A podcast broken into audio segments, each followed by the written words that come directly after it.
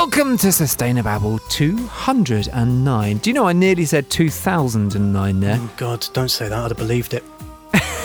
Welcome yourself all to Sustainababble. We are your friendly little weekly environment podcast, ain't we all? Yes. All about people and the planet and why, despite A, everything being nosed, and B, all being an intergalactic other podcast appearing football and climate change expert, we can still have a chuckle about it every now and then. How was it on the Guardian's Football Weekly, all? It was brilliant. It was Ah. such fun. It was such a treat. I was proper nervous about it, but I loved it. So thank you to the Guardians Football Weekly for having me on, letting me wang on about the planet, and for all being lovely. Expert you were. Expert about football No, and climate change. Don't think anyone ever used that term. It's extra. I was very proud of you. You were very, very good. Well done. Don't go Thank you, moonlighting that's again. nice. You stay in your box. Yes? You should see what they paid me. What are we going to be talking about this week? Oh, not football? Not football. No, we are going to be talking about oil. Going to be talking about oil that shouldn't be being sucked out of the ground, but is being out sucked, sucked out of the ground. But really, what we're going to be talking about is big boy politics and how the oil industry has got the UK government over a barrel. We are also going to be talking about that awful, awful, awful UK government again, but this time about plastic. Because they said they were going to do a thing. They promised, Dave. They promised they were going to do a thing, and they haven't done it. Naughty. And in fact, they're not going to do it for a long time, which is not a barrel of laughs. I tell you that much for free. So, we're going to be giving them both barrels. Ah, nicely done. Oh, nicely done. Just the usual disclaimer we do work for environmental charities, don't we all? We do. But these are very much our own views. So if anything that you hear is not a barrel of monkeys, take it up with me and all directly and not with anyone for whom we work. Yes? Absolutely. Now, before we get into all of that, we just want to remind you that we are a listener funded podcast, and that means that we need your cash, and we love it when you give us cash because it helps us do the babble even better. So please, if you can, donate a few quid at our Patreon. So go to www.patreon.com forward slash sustainababble. Thank you very much to our loyal army of patrons uh, who give us cash. And in exchange for which they hear about things early, we ask them questions. What should we do on this episode? Who, what should we ask these people? That sort of thing. So there is something in it for you too. On with it. Now, before we do anything else, Ol, I've noticed a side effect of the new computer that I had to buy, and I wish to complain about it. Right. Is the side effect that it is also covered in beer because you've poured another beer over it? No, that hasn't happened. Um, Yeah, uh, yet. Yet. I've now got it elevated, so I'd have to really, really go some to pour a pint of beer on it now. Now, the side effect is um, that it's got a higher definition camera on it than the one I had before. no one wants that. No one wants that. And that combined with not having shaved for a while and realizing that my facial hair is going the same color as Charlton Heston's Willie, is I suddenly caught a glimpse of myself in a meeting the other day, and I genuinely thought that like I had one of those weird uh, face app things on my face. I've aged overnight ten years, and it's absolutely terrifying. Look, look at this. Look. No, I don't want to. Well, no, this is the case in point because I always have the like the Zoom window very small uh, because I like you know looking at other things and not just being confronted by the brutal just- reality of, I mean, if you were looking, friends and you wouldn't concentrate on anything, would you? If you were just adoringly looking at your own beautiful cherubic face. Well, this is the thing. I tur- so I turn self view off or whatever it's called. But because my picture is small, when I when I go on a meeting at the beginning and just check that I haven't like got bogies all over my forehead or something, I'm like, oh yeah, I look fine. And then if I do by accident put it on full screen, I see the the brutal, brutal reality, and it's like, oh god, everyone. Everyone's seeing this. I know. On your football podcast, you were on the Guardian Football Weekly talking about football and climate change, extremely eruditely, I must say. On that, when you were talking to friend of the Babble, Dale Vince, I was remembering when we went to see that friend of the Babble, Dale Vince, five years ago and talked to him Yeah, for he episode didn't. 46. He didn't remember that? Well, he didn't mention anything. um, and I was remembering, do you remember we did things like stayed up late and like, you know, we were firm young things. Do you remember that? Yeah. During virile. the course of this babble, we have been firm young things, and let me assure you all, I've just learned we are not anymore.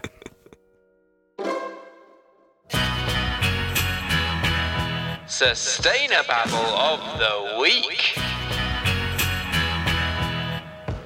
So, Sustainababble of the Week. This is the section where people who are important and self important say things that they hope make them sound green, but are bollocks. Yes. And I thought you were going to go straight into. Yeah, the point is that's happened again. Who has said what, and why is it bollocks, and why are you so so cross about it? Well, I didn't. St- right. So a thing has happened to me in my life.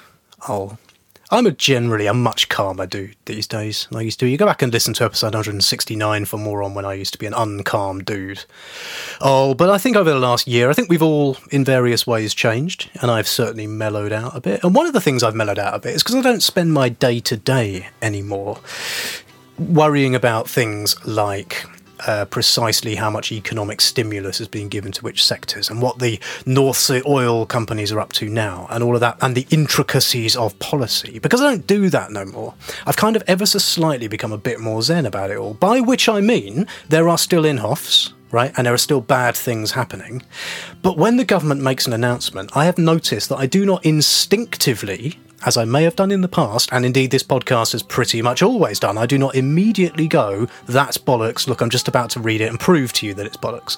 I, what I like to do now is to read it in an open mind and say, all right, I'll give this a fair go, genuinely, and let's see what's going on. Yeah, I don't. I don't think there's any place for open minds in the babble. um, so that's got to go. Okay, we'll talk about this after. On. You're being very undude. They'll call back. Worry not, oh. Worry not.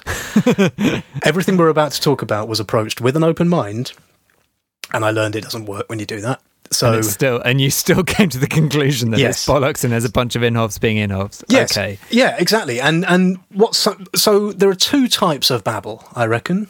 Maybe you agree with this? I don't know. Crudely, two types of babble. There is the babble that is babble. There is when a company says, "Here is a thing we are doing," uh, which is like, "Would you like to buy this recyclable bit of plastic? Would you like? Uh, here's a thing that you don't need, and we're going to make a green version. And look, we're being really green. Here's a one thousand pound bag made out of diamonds and hemp, and we'll give ten percent of the profit to like some kitten crying charity or something. That's babble type number one. You know where you stand with that sort of babble. That is good, honest, down to earth babble, right? Then there is babble yeah. type number two, and that is what we're dealing with here. Babble type number two is the sort of babble when you look at it, and if you didn't know better, you'd go, "That seems all right. Seems Well, that's good." kind that." of yeah. That's I feel like that's that's almost the public service that this podcast Mm. provides because a lot of it is quite sophisticated babble where it genuinely does sound like someone's doing a good thing, Mm. And then we kind of go, no, they're not. Honest, they're not. yeah, but you have to you have to know a little bit about what you're talking about, and Yeah. to do what I did and open up a 51 page document in good faith and start reading it, in order to conclude, as I did, that there is an awful, awful lot of horseshit being spoken. So, what are we talking about in this particular instance? We are talking about the North Sea.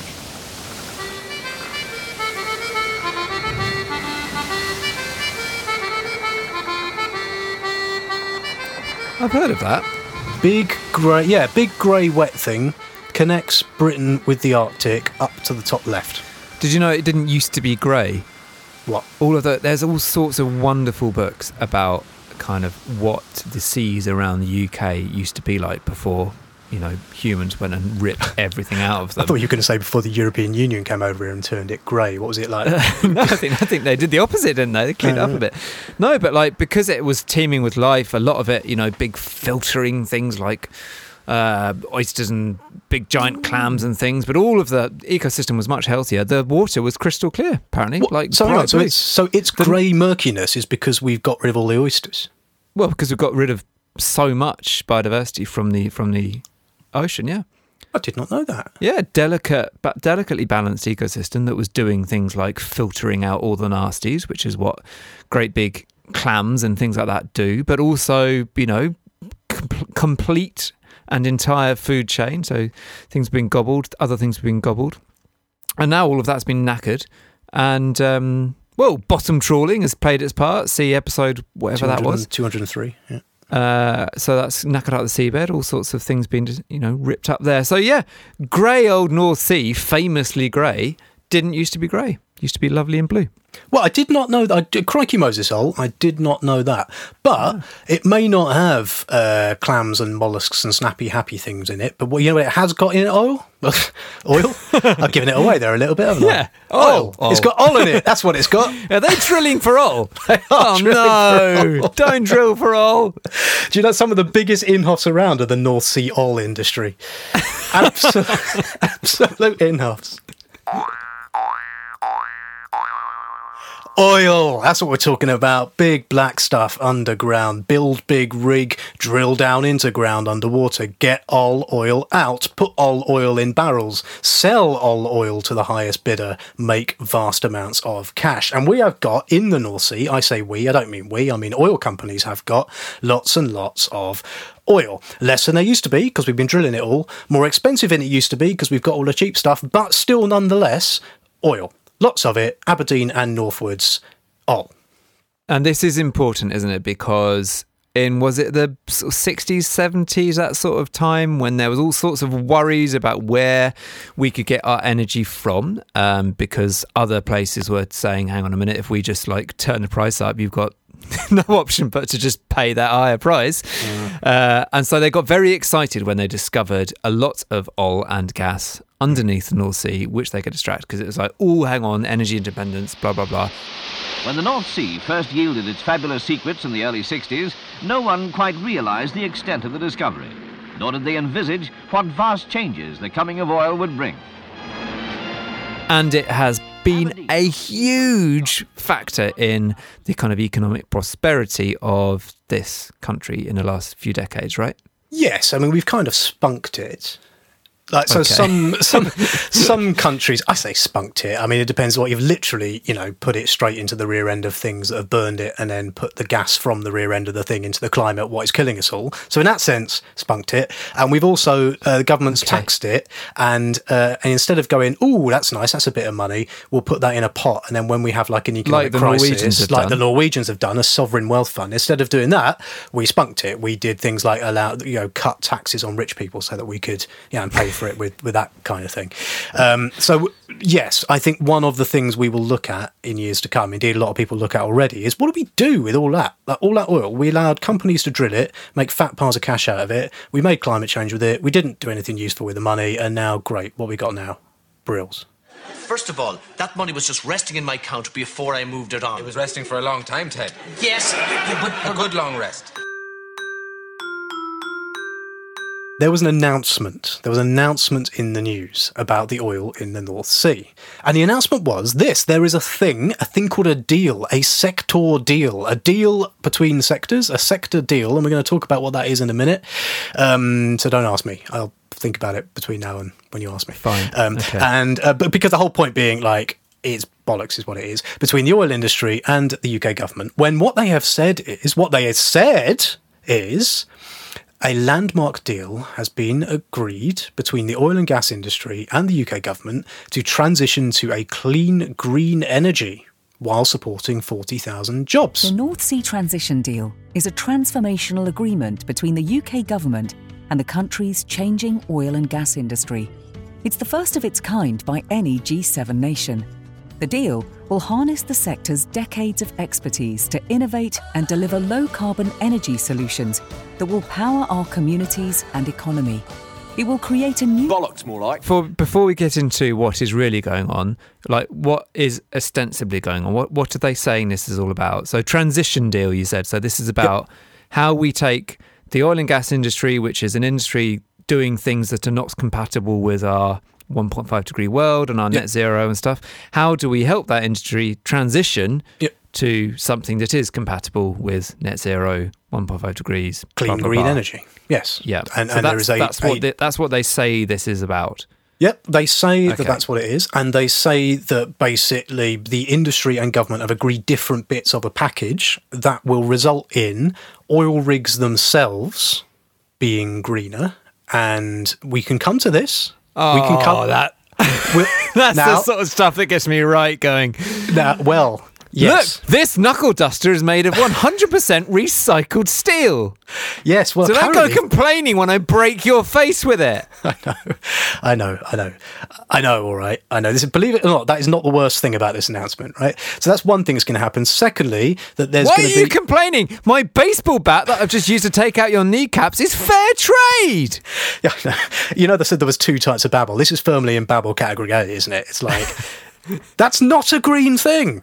What you're doing Greening your oil rigs. I know. Do me a favour. I know, I know. Uh, that, that there will also be a commitment, a voluntary commitment, no less, but a commitment to supporting local jobs in the energy North Sea LNG industry. So I think fifty percent of all jobs should be locally supported, which frankly is like pretty much what they had to do anyway. But you know, um, and uh, the government will support. It will give us financial support and market support and kind of infrastructural support for hydrogen.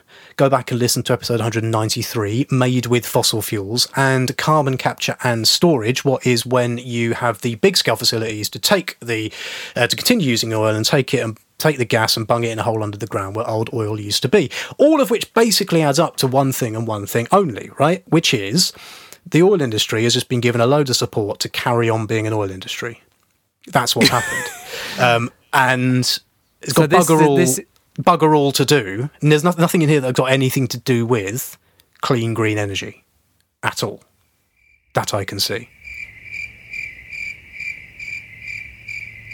There's a mixture of stuff. There is stuff in there that is just meh, like cr- greener oil rigs. Right. Let's Which talk about just that. a- For, a waste of time. It's a waste of time. Like, I mean, it's if you, it's the absolute. It, you know that thing when people say, "Oh, it's the least I could do."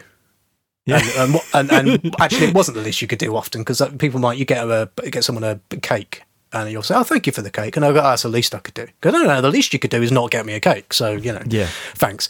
If you've got an oil rig, the least you can do is like use renewable light bulbs in it. Like, Well, you told you told me the to least you can do. Yeah, you told me to do a word search of this 51 page document, like Hmm. searching for the word renewable, and it comes up seven times in 51 pages, but never in the context of, and we're going to make the oil and gas industry like pour loads of money into renewables. No. The only time, the only times I noticed it was when it was like, at some point in the future, we hope that the act of extracting oil and gas will be powered by renewables. it's like, oh, oh, brilliant. Oh, we are saved. Two to three billion pounds, actually, wasn't it? It was two to three billion pounds to help the oil and gas industry extract oil and gas using renewable power. it's like, oh, that's a lot of money. So there's some stuff that is like the least you can do. Then there's some stuff that should be happening anyway and is a total like probably would have happened anyway because of political pressure. Like if you're going to employ people to do this bloody well make sure that they're as much as possible local. Go back and listen to episode 125 i want to say uh, which is when we talked about just transition when we talked a lot about this right? So making jobs uh, including in the north sea for like people that work there right? And the industry's going well we're doing this. Hooray. Great. And like well okay whatever. Like it's that's not that big a deal. I think there's something like you have to have a 50 probably by 2030 you have to have a 50% local job commitment anyway or something. I've got that figure in my head from somewhere. So that's well, nothing. I mean, like it's a what- nothing. what- the other thing is, and this might be splitting hairs a bit, but what is in this document says that by 2030, the sector will voluntarily commit to ensuring that 50% of its offshore decommissioning and new energy technology projects will be provided by local businesses. What does voluntarily committing mean? Uh, as it means- opposed to committing. well, let's put it this way. Oh, if I turn up at your house, yeah, with a hopeful expression and stand on your door and say, "Oh, can you bring me out a cup of coffee?" You can, if you like, voluntarily commit to bringing me out a cup of coffee. Or I could turn up at your door with a hopeful expression and a cattle prod and say, "Oh, can you bring me a cup of coffee?" At which point you will non-voluntarily commit to bringing me a cup of coffee. Either way, I got a cup of coffee out of it. Fine. Well, in that case, this sounds lovely, doesn't it? No cattle prods will be used. Everyone bringing coffee voluntarily. Sir, I just can't eat any more raw coffee. Two more bowls. But I, sir, I am sober, honest. And actually, that starts to tell you what's really going on here, which is what's really going on is the oil industry. This is what's going on, Ol. You ready for what's going on? I'll tell you what's going on. The oil industry, Ol, has got the UK government over, excuse the pun, a barrel. A barrel. A barrel. Absolutely. The UK government has got no cards here at all. No, hang right? on. Explain it because you've explained this before we recorded, and I sort of got it. But I'm a bear of little brain about this sort of stuff. So can you explain it simply? Okay. Why? Why? Why has the UK government found themselves over a barrel, courtesy of the oil and gas industry? Well, to answer that, we're going to go back a little bit, and we're going to go back a few days, and we're going to go back to the reaction that plenty of Greenie campaigners had to the news that the oil industry is not going to be shut down and is indeed going to be able to continue making oil for a very long time. And the reaction, Okay, and, and that, and that, hang on, just we haven't explained Right. that.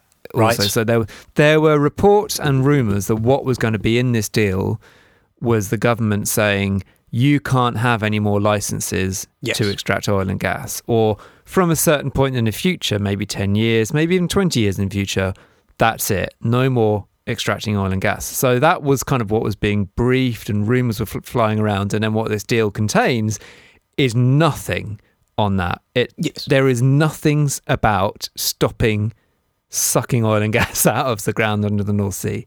correct. Okay.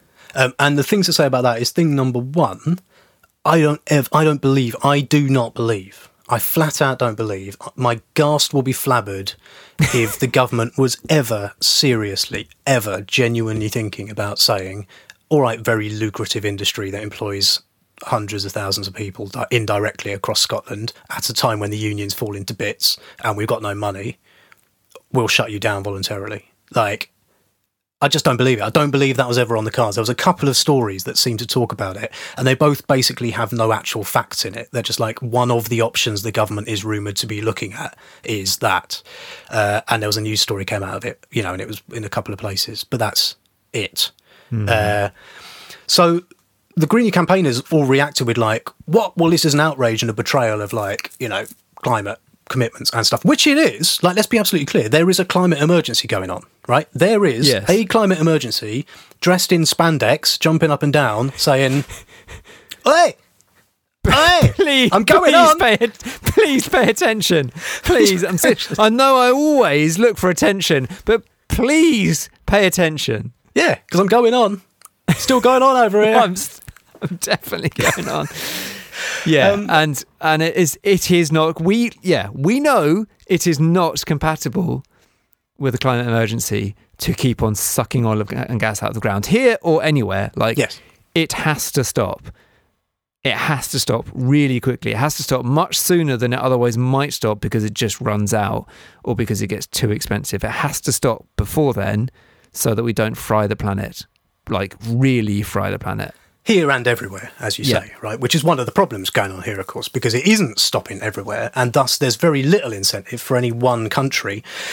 Not a country that has like a little bit of oil and gas production, like like countries like say France, right? But countries that have like a zonkingly large amount of oil and gas production, relatively, like the UK. There is very little incentive, actually, in political terms, for them to go, yeah, you're right, we'll leave all that where it is, right? You've got to marshal the mother and father and stepsister of all hefty political campaigning pointy sticks with a nail in the end of it if you want to see that happen. Like, just about everything else, in my opinion, could be wrong, but just about everything else that needs to happen is going to happen sooner than that. And I think at the point when the UK government, or certainly this UK government, says, yeah, you're right, we're going to leave all that oil where it is, that is when we have won right? And it's happened because we have won.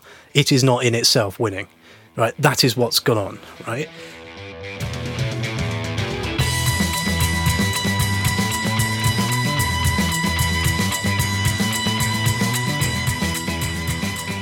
And the reason being that it's the oil the oil industry is just like, what are you going to do? You're going to shut us down? Don't think so. Don't think so, mate. What are you going to do? This climate change thing, yeah, it's very bad. We agree with you, it's very bad. What are you going to do? Shut us down? Bring it. See what happens to your Aberdeen. See what happens to your union. See what happens to your tax revenues. See what happens to your economic competence ratings. And obviously, like they've basically gone to the government and they've gone, it's a nice political stability you've got there. Shame if anything happened to it. What I suggest you do is, I suggest you sign this deal here, which says you're going to give us everything we want. In exchange for which, we'll voluntarily commit to some stuff. Or maybe we won't. Of course, of course, you don't have to sign this deal.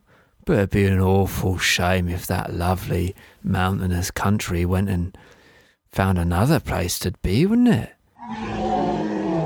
The whole thing is babble. The entire thing is 50 actual deal is 51 pages of basically nothing at all other than the government promising it's going to make nice market conditions for things that enable fossil fuels to still be used and the oil industry saying and we'll do some stuff that frankly is the least they can do. And that is what Okay. it is, right? That's reassuring because when I read this, I, I was trying, and this isn't me being silly and like sort of faux modesty or anything. I was trying to work out what it was that I was reading. Yeah. And I really, really couldn't work it out. Like it I could see what it was saying, which was there's a climate emergency, that's important.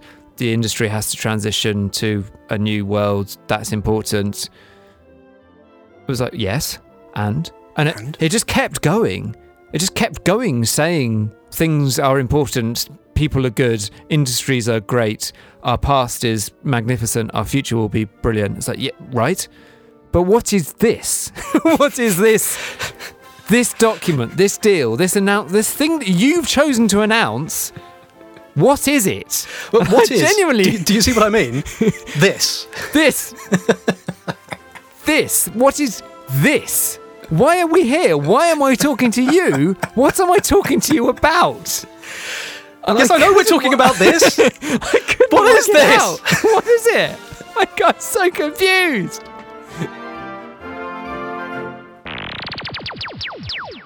And then in the like, so nowhere in the 51 page deal between the North Sea oil industry and the government, nowhere in that is the thing that actually got the headlines and got written up. And the thing that got written up was this thing called a climate compatibility checkpoint, which in itself is monumental piles of horseshit, right? So this is the this is the uh, insulting cherry on the rude cake, right? And the rude cake we've talked about, and this insulting cherry has been tapped on at the last minute, written up by the Guardian, and it says, no, no, we're not. We're going to allow licenses. You're going to still carry on and drill, but we know there's a climate emergency going on, so we're going to introduce a new climate compatibility checkpoint. Which will Yeah. determine whether every application is compatible with the UK's climate change objectives. Under which they will say, all right, at the time where we grant licenses, we will check uh, how much oil and gas we're using here, how much oil and gas is actually still there to be got out, how green we can be otherwise, and whether or not your light bulbs are green on your oil rigs. Um, like, and none of that is the point. None of it is the point. The point is, do you want to still be making fat piles of cash out of something that's causing climate change? Is that what you want to do? Like, it, it, there's not some calculus that's going to arrive at the point where you go, oh yeah, uh, yeah. Oh, I'm not sure those light bulbs and our oil rig are quite making up for the climate change, so probably we should stop it now. Or when like Well, the price of oil reaches specifically eighty-two pound fifty or something, at which point you go, right, that's enough climate change now. Like it's bollocks. It's meaningless. It's, booting it. completely meaningless. Yeah. It, the, the idea that any of these ministers or mandarins in the civil service could stand up and say, yes, no, genuinely, there is a point where if it doesn't pass, if the idea of sucking more oil and gas out of the North Sea doesn't pass the climate compatibility check, we'll say no. That's just not true. It's like, of course it's not. You'll just change the test.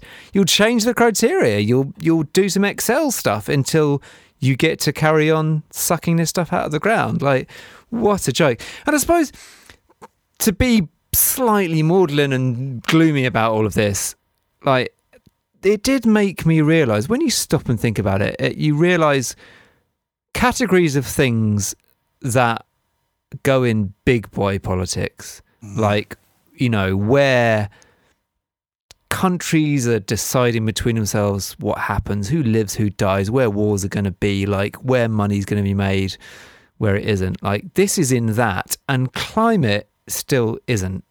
That's what it made me mm, realize. Is that I- true? I think so. Like, I think it's getting higher and higher up the table. It used to be a joke or, or ignored. It's not those things anymore. But it is when the push comes to shove, it's not the thing which determines how the big boy decisions are made. And this is a big boy decision, as you've outlined very clearly. Like it's I think that's th- it's that's the, bigger than yeah. climate for them, and that's depressing because I don't know if you've noticed, Dave, but our climate is bigger than anything else in terms of our ability to live. Uh, so I, th- I, th- I think it's wrong. I think it's the wrong way around. Get a haircut, hippie. Yeah, I think that you're right in the the stuff that really drives what happens in the global politics is not climate change, really. And we'll see about this when the old COP26 talks come up at the end of the year, which are basically, they're not really about climate change. They're about geopolitics. They're about who's got the power, who's demanding the money, who's going to get the money. It's what they're really about. And climate is kind of the excuse for that conversation, to be frank. But at least, and this is a thing, we've said this many times, that has changed over the course of doing the Babble, at least they now have to pretend that a thing that is bailing out the oil industry and giving it a lifeline for at least 10 years, probably 20 or 30, they're- at least they're having to write 51 pages of eco guff about it. So, like, the politics has at least, they at least have to be seen to be giving a shit about climate change and pretending this is a climate measure. I'm not saying that's good, and in many ways No, it's no, worse, but it's progress, isn't it? But it's Of a sort. different. It's, different. and we'll take different.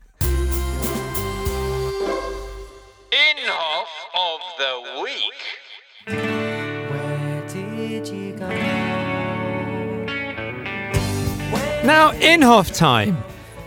An Inhofe, Dave, is a person who is doing bad things. Bad things for the future of their planet, bad things for the future of humanity. And we put them in Inhofe corner and say, stay there! Don't come out until you've become an anti Inhofe. And this time, this week, we've got somebody who's, mm, I don't think, been in Inhofe corner before. Um, they are the Environment Minister in the UK government, and that is somebody called Rebecca Pow. And she is in Inhofe Corner because, and I'm going to try not to get too shouty and upset about this, because I know there are bigger things in life, but because, do you remember in 2018, in Oh, no, countless, answer- the answer in no. countless babbles in 2018, when the world suddenly cared about plastic, because David Attenborough was doing TV programs about plastic everywhere, the UK government said, Oh my God, plastic is a problem. Why didn't anyone tell us before now? Shit. Um, we'll do a thing to stop so much plastic being thrown away, specifically plastic bottles being thrown away. We're going to do a thing called a deposit return scheme, and that is where you have kind of vending machines in reverse. So you have your your can of Coke, you're not your can of Coke. Well, that's a can of worms that I don't want to go into this week. Your bottle of Coke, you've drunk your bottle of Coke, and instead of lobbing it into the nearest dolphins dolphin, uh, you go to a little kind of vending machine and you say, Look, here you go, have your bottle back. And that vending machine says, Thank you very much, here's 50p. And then some clever people take it off to be recycled. That's the principle. It happens in lots of other countries. It's not new, it's not radical, it's perfectly sensible. So the UK government said, We're going to do that once we've consulted on it, because, you know, dolphins and everything are important, but we can't just just do a thing. We've got to consult on it and, and yes, just we, and we can't just that- do we can't just do a thing that is being done in loads of other countries. We have to see if it works first. It might not be doable. Yes, What, what possible evidence is there that this is doable? So we'll have a cons- consultation, and um, and that's what they did. Anyway, you'll note that the year is now 2021, and you will also note that we still don't have a deposit return scheme. It is still not possible to shove your bottle of Coke that you have emptied into a vending machine so that it gets taken away. But there was an announcement. Finally, they announced something, and he thought, right, this is it. Do you want to know what they announced, Dave? Do you want to know what Rebecca Pow announced? well, I know I know what it was because we put it in this document, didn't we? Oh, bloody hell. Sh- Talk about. What's, it, what's the phrase in telly? Like breaking the fourth wall? Sorry. There's a beautiful conceit here. Oh, You okay. bastard. I didn't realise we had a fourth wall. I didn't realise we had any walls. I haven't got any walls. Sure, you haven't got any walls by now, have we? It's it's artistic license. It's it's willing suspension of disbelief. Well, I'm not having anyone staring in disbelief at my willy suspension. Point is, what happened is that Rebecca Pow said, there's going to be another one, Another what? another consultation. There's That's going to be another. Am I maintaining the fourth wall here? Consultation. You can. I, I've, the walls are all falling down. Let's not. let's not pretend. Okay. There's going to be another one. They, they, they, they haven't got enough information. I don't know what the real reason is here. Well, I do know what the real reason is. We'll come on to that. But they've decided that their first consultation wasn't good enough, and now there's been a pandemic and everything's got tricky, and so they're having another one. And Rebecca Pow, the Environment Minister, the person who was responsible for looking after the environment, she said this. On this basis, our second consultation will build on the first consultation, offering a chance to explore further what the continued appetite is for a deposit return scheme in a post COVID context. So they're basically saying, can we get out of this? We'd quite like to get out of this. It's yeah, exactly. It's it's incredibly revealing and transparent that quote, isn't it? It's like Isn't it's it? saying we only care what the appetite for this is. We don't care what's right and what's wrong. Hmm. We just we care whether people give a shit. If no one gives a shit, we're not going to do it. And two things are obvious to say about that. One is like that's not good enough. That's like saying, well, does anyone want war with France? Because you know they're getting a bit sort of snarky and warry. But if anyone gives a shit, we'll have a war with them. If they don't, no war. It's like, well, no, that's not the main thing to consider when you're making this decision. The decision, the thing to consider is, Are are. France trying? Oh, right. Are they trying to invade us? If they are, have a war with them. Like, and I think these things are directly comparable. Yes.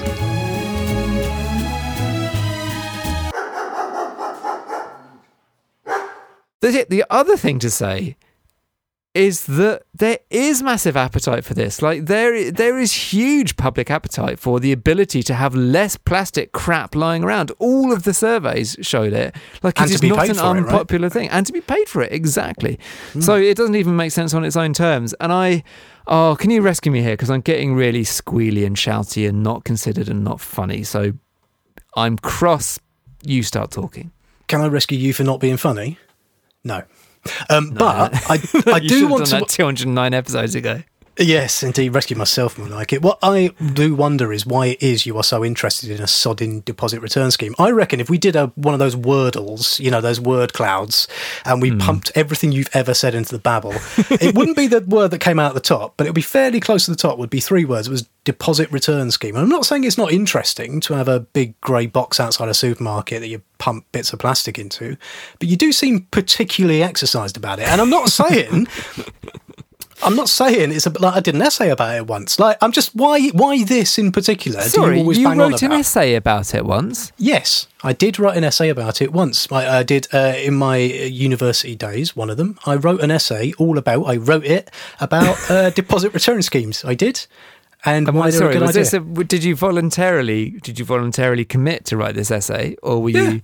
They're interesting things from a sort of idle policy Right. perspective. So hang on a minute. You're having a go at me for being interested in deposit return schemes, and yet you chose to write an essay about them. Yes, once you banged on about it for five years. Still banging on about it now. I'm not saying it's not interesting and important. Just explain why it is of such interest. Is it that it's the only bit of environmental policy you know?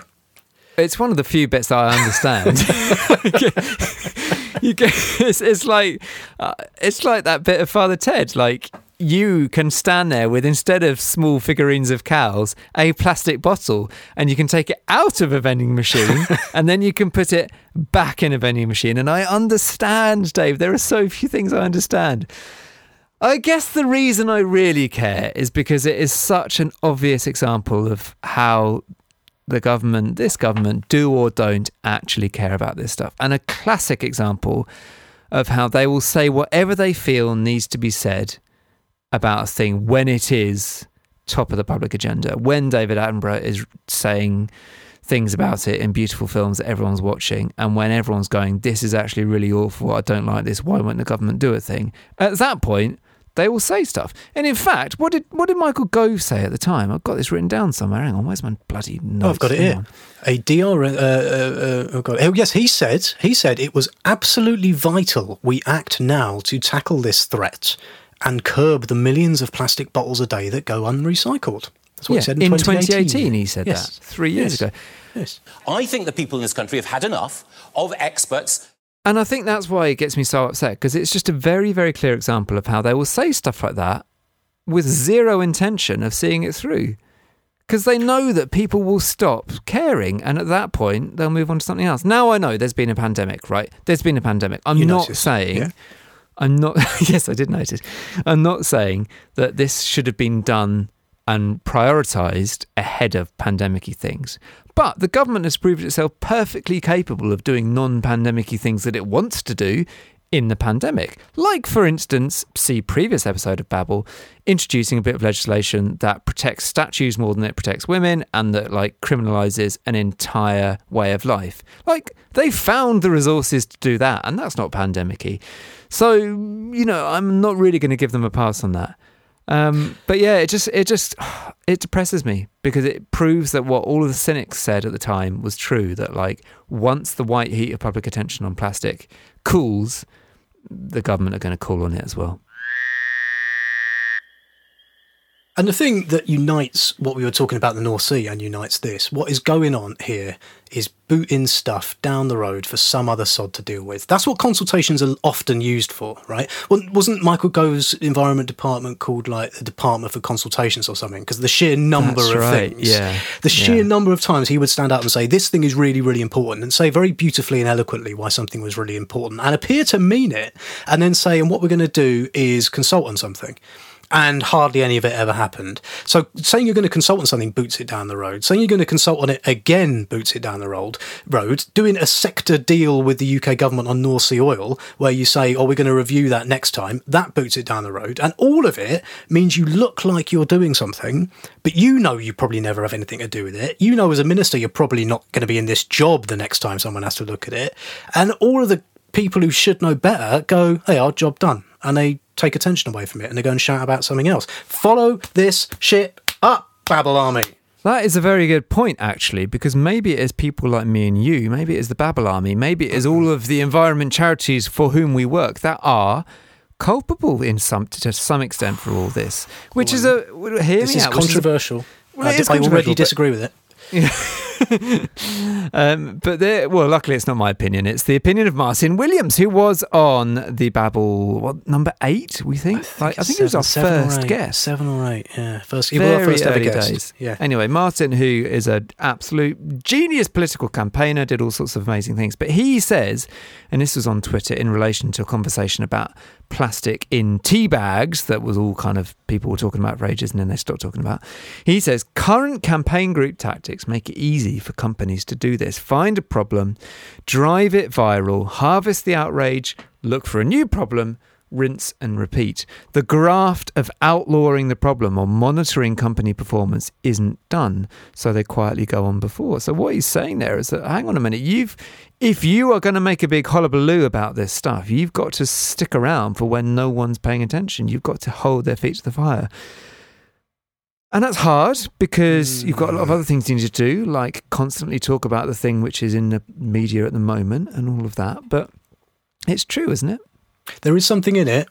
So I, I, I kind of I see the something that's in it, which is like, don't just shout for a thing, say this thing must happen, which you've kind of half pulled out of your ass because it just sounds like a sexy campaign win, and then the thing happens, and then you go, there, great job done, and then you go away. Don't do that. That's bad. Firstly, make sure the thing you're calling for is useful. Secondly, see it through. But I do reject the idea. I reject it. I reject you and Martin Williams and your idea that it is somehow the fault of You know, campaigners you know, you know that companies are bastards. You know I can't handle rejection. Accept it. Just be secure in yourself. Be No, secure. Can't. Or accept your insecurity.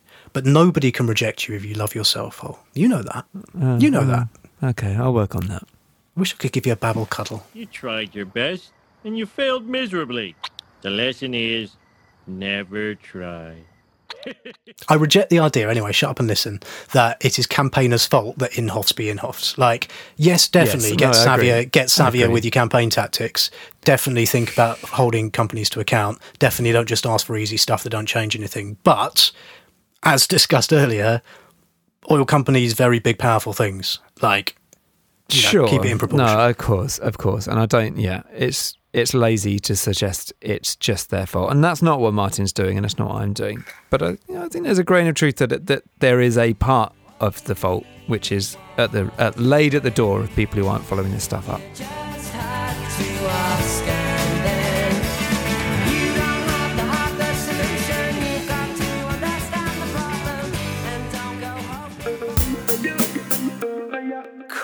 Competition time!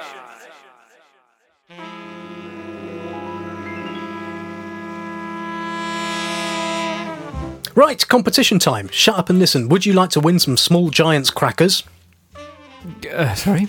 Would you like to win? You're not you, Ol. You can't. You're, you're connected to the Babble. You can't enter. Oh, yeah. But Babble listeners in the UK can enter a competition, uh, and they can win some Small Giants crackers. Crackers made out of insects. Oh, go back and listen to episode 154 when Ol ate some insects. I wouldn't have nothing to do with it, but we also debated whether or not you should. If you think it's all right to eat insects, you might want to eat some Small Giants crackers. That's all I'm saying, and thank you to the lovely people at Small Giants crackers. Now, would you like to know what you have to do? Yes, I bet you would. What do they have to do, Ol? Oh, sorry, it's me, is it? Yes. Fine, okay. You well, can look, talk. I didn't say anything for 10 minutes of the sodding DRS thing a minute ago. We want to hear your examples of similarly outrageous, egregious commitments, pledges, you name it, promises that governments have made or companies have made or institutions have made, which, you know, have sounded all lovely and green and then they've quietly dropped or reversed or gone back on or whatever. Because there must be countless examples of this. Um, we were going to do a whole episode about it until we realised we couldn't think of any. So we're asking you to think of some. But wherever you are in the world, just tell us your best examples of, you know, Minister Z said definitely going to do thing X and three years later did um, unbelievable thing why that sort of thing. And any really good ones, any outrageous ones, any funny ones, um, we will read out. And if you're in the UK and you send us the best ones, then we will send you some dead insects. So you can do that by emailing us to hello at sustainababble.fish. You can find us on the Twitter at the Babble Wagon and you can message us there or on the Facebook at Sustainababble. And go and send that over by ooh April the 15th, he says, plucking a date out of his bottom. Sounds like a lovely date.